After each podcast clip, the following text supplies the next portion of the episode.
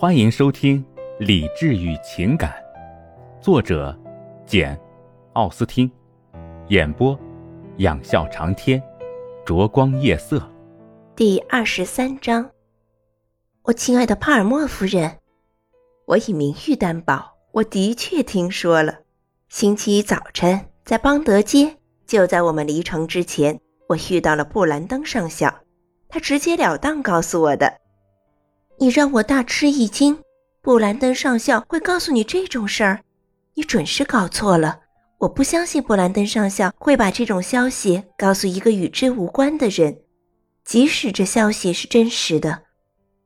尽管如此，我向你保证，确有其事。我可以把事情的来龙去脉讲给你听听。我们遇见他的时候，他转回身和我们一道走着。我们谈起了我姐姐和我姐夫，一件件的谈论着。这时我对他说：“对了，上校，我听说有一户人家新近住进了巴顿乡舍。我母亲来信说他们长得很漂亮，还说有一位就要嫁给库姆大厦的威洛比先生。请问是不是真有其事？你当然应该知道了，因为你不久前还待在德文郡。”上校怎么说的？哦，他没说多少话，不过看他那神气，他好像知道确有其事。于是从那时起，我就确信无疑了。我敢断言，这是件大喜事。什么时候办啊？我希望布兰登先生还好吧？哦，是的，相当好。他对你推崇备至，一个劲儿称赞你。受到他的赞扬，我感到荣幸。他似乎是个极好的人，我觉得他异常可爱。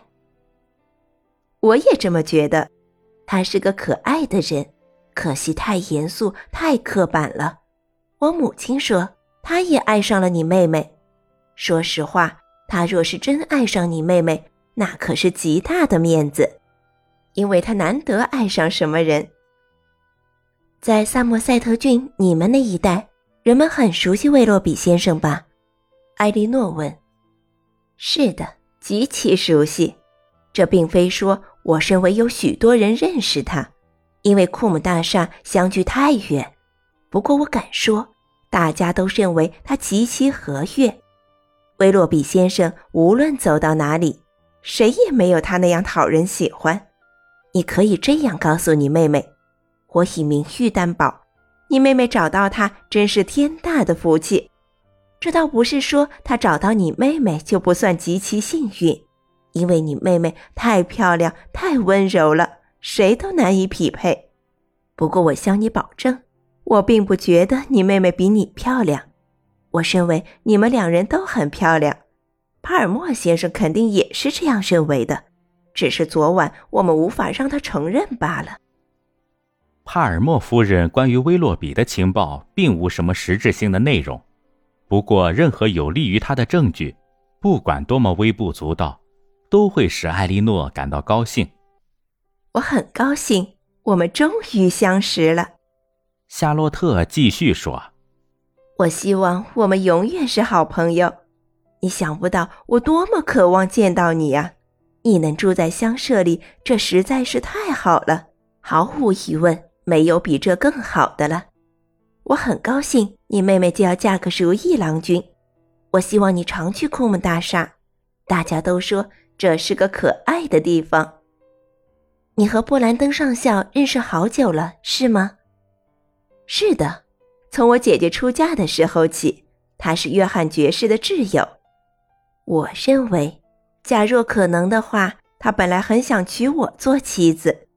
约翰爵士和米德尔顿夫人很希望如此，可是我母亲觉得这门亲事不够如意，不然约翰爵士就会向上校提亲，我们当即就能结婚。约翰爵士向你母亲提议之前，布兰登上校知不知道？他有没有向你表过钟情？这倒没有。不过，假如我母亲不反对的话，我敢说他是求之不得的。当时他只不过见过我两次，因为我还在上学。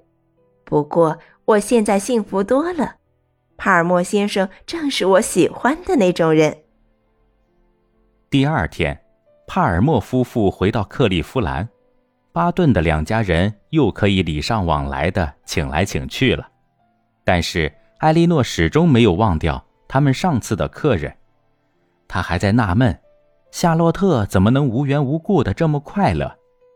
帕尔默先生凭着他的才智，怎么能这样简单从事？夫妻之间怎么会这样奇怪的不相般配？没过多久，一贯热心于交际的约翰爵士和詹宁斯太太向他引荐了几位新交。一天早晨，大伙儿去艾克塞特游览，恰巧遇到两位小姐。詹宁斯太太高兴地发现，这两人还是他的亲戚，这就足以使约翰爵士邀请他们，在艾克塞特的约期一满。便马上去巴顿庄园。他这么一邀请，他们在艾克塞特的约期也就即将结束了。约翰爵士回家后，米德尔顿夫人闻之不久要接待两位小姐来访，不禁大为惊愕。他生平从未见过这两位小姐，无从证明她们是不是文雅，甚至无从证明她们算不算得上有相当教养。因此。她丈夫和母亲在这方面的保证根本不能作数，他们还是她的亲戚，这就把事情搞得更不妙了。詹宁斯太太试图安慰她，劝说她别去计较他们过于时髦，因为他们都是表姐妹，总得互相包含着点。其实这是无的放矢，事到如今要制止他们来是办不到了。米德尔顿夫人。采取一个教养有素的女人的乐观态度，对这事只好听之任之，每天和风细雨的责怪丈夫五六次也就足够了。两位小姐到达了，从外观看，她们绝非有失文雅，绝非不入时。他们的穿着非常时髦，举止彬彬有礼，对房子十分中意。对房里的陈设喜爱的不得了，没想到他们会那样叫爱几个孩子，在巴顿庄园还没待上一个小时，就博得了米德尔顿夫人的好感。他当众宣布，他们的确是两位十分讨人喜欢的小姐。对于这位爵士夫人来说，这是很热烈的赞赏。约翰爵士听到这番热情的赞扬。对自己的眼力更加充满了自信，当即跑到乡舍，告诉达什伍德家小姐，两位斯蒂尔小姐来了，并且向他们保证，斯蒂尔姐妹是天下最可爱的小姐。不过，只听到这样的夸奖，你也了解不到多少东西。艾莉诺心里明白，天下最可爱的小姐在英格兰到处都能碰见，她们的体态。脸蛋儿、脾气、智力千差万别。约翰爵士要求达什伍德家全家出动，马上去巴顿庄园见见他的客人。真是个仁慈善良的人啊！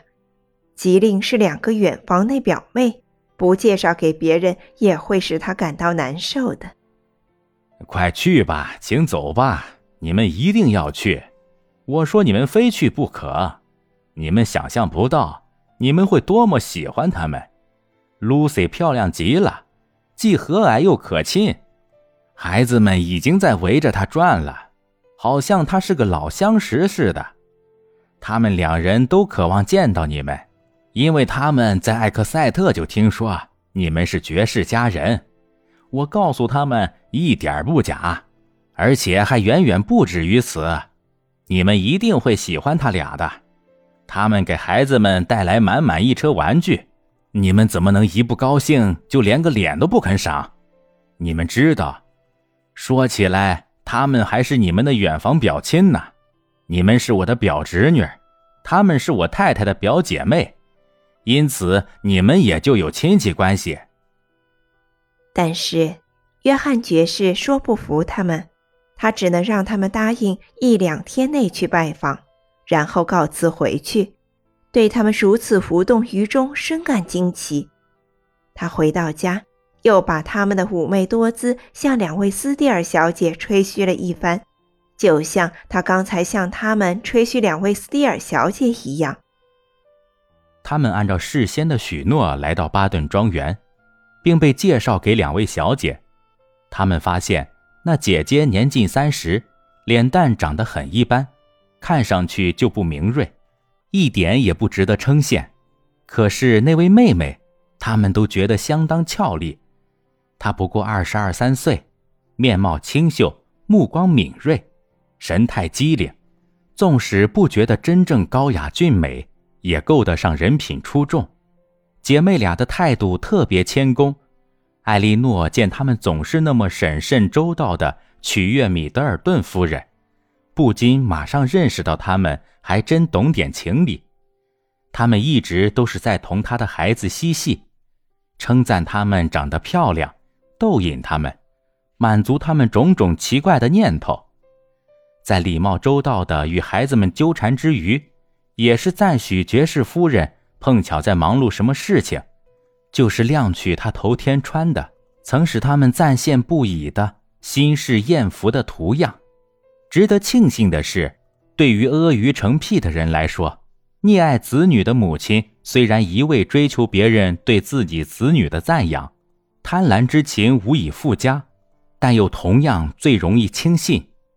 这种人贪得无厌，轻信一切，因此斯蒂尔姐妹对小家伙的过分溺爱和忍让，米德尔顿夫人都丝毫不感到惊奇和猜疑。看到两位表姐妹受到小家伙的无理冒犯和恶意捉弄，她这做母亲的反倒自鸣得意起来。他眼看着他们的腰带被解开，头发被抓乱，针线带被搜遍，刀剪被偷走，而毫不怀疑这仅仅是一种相互逗趣而已。令人诧异的是，艾莉诺和玛丽安居然能安之若素的坐在一旁，却不肯介入眼前的嬉闹。感谢您的收听，我是 CV 仰笑长天，欢迎订阅，我们下期见。